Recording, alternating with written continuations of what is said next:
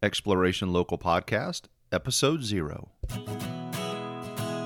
You're listening to Exploration Local, a podcast designed to explore and celebrate the people and places that make the Blue Ridge Mountains special and unique. My name is Mike Andrus, the host of Exploration Local. I'll be sitting down with people and business owners that have a deep love for the outdoors and who help to fuel the spirit of adventure in these mountains. We encourage you to wander far, but explore local. Let's go. Hello, and welcome to the first ever episode of the Exploration Local Podcast, episode zero. My name is Mike Andrus, and thanks for being here with me today. I wanted to take this time to tell you a little bit about myself, who I am, and why I'm starting a podcast. My earliest recollection of spending time in the outdoors was on the Skyline Drive in the Shenandoah National Park in a small pop up camper. My parents took advantage of every opportunity they had to take us camping. I remember one night in particular being awakened by commotion outside the camper when a curious black bear made himself at home and cornered one of our friends in the bathhouse. We spent a lot of time in that camper, both in Virginia and South Carolina, before we moved to Spain. My second most profound memory as a young boy was a vagabond like camping trip all over Europe one summer in a Volkswagen bus that my dad retrofitted. My dad was in the Navy on fast attack submarines, and we took the trip of a lifetime one summer. We left Spain and traveled and camped through France, Belgium, Germany, Italy, Austria, Switzerland, Holland, and Portugal, and we even spent some time on the Rock of Gibraltar and Morocco, Africa. As I think back on that trip, there were countless memories that I will forever be grateful for. But one memory stands out to me even to this day, and I believe it has given me a heart for seeking out all things local versus mainstream or big box businesses. Not that there's anything wrong with those, but you really don't get a sense of local or what makes the area unique. After we finished a gondola ride in Venice, I distinctly remember my dad asking the guide for recommendations on where locals eat, not the place where all the tourists would go. I mean, he wanted true, authentic Italian. I remember walking through the canal lined back streets, which seemed like it lasted forever, until we finally arrived. A small Italian cafe tucked away off the beaten path, pregnant with authentic Italian flair and cuisine. I vividly remember my parents setting up tables and chairs in the cool, pebbled lined creeks of the Sierra Nevadas with the Spanish travelers and cruising through the Africa style safari parks in Estepona, Spain. When we finally moved back to the United States in the early 80s, much of the remainder of my youth was spent exploring local parks, riding bikes for miles to explore the marsh of South Georgia and the Crooked River, and others. My teenage years, all the way through college, were no less adventurous. All of life seemed to revolve around brackish water and the ocean on the southeastern coast of Virginia. I was lucky to spend my day surfing and camping in Virginia Beach and the Outer Banks. It seemed like everyone had a boat, so we spent a lot of time near the Chesapeake Bay or the mouth of the York River running with the dolphins or water skiing. In the winter, we snow skied at Snowshoe, West Virginia, or Wintergreen near Charlottesville, Virginia. Adventure was just a part of life. After graduate school, I took a job in Memphis, Tennessee, about as far landlocked as I had ever been in my life.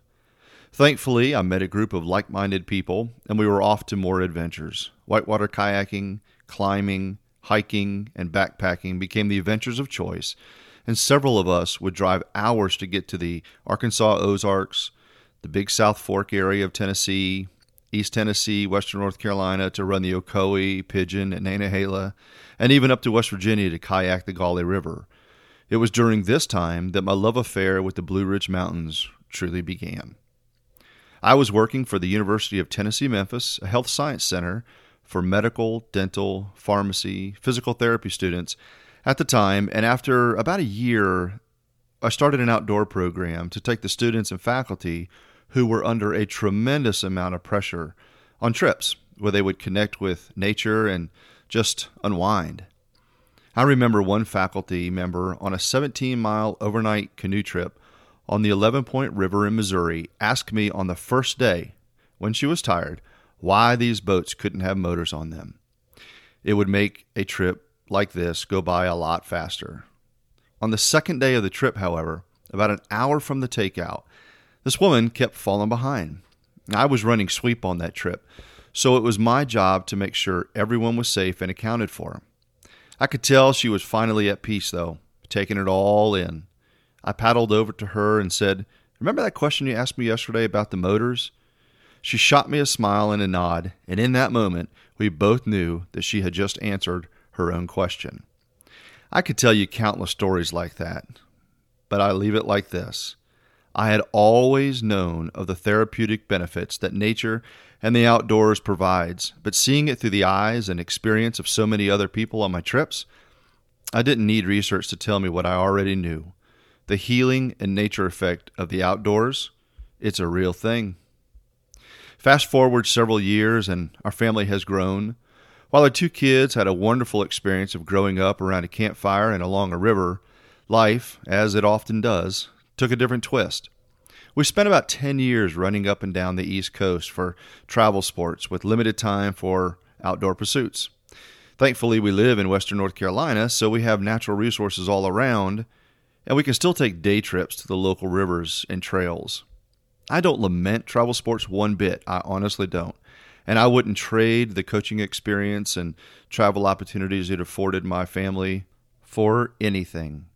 We traveled from Fort Myers, Florida, all the way to Niagara Falls, New York, camping as much of that time as possible in my parents' RV.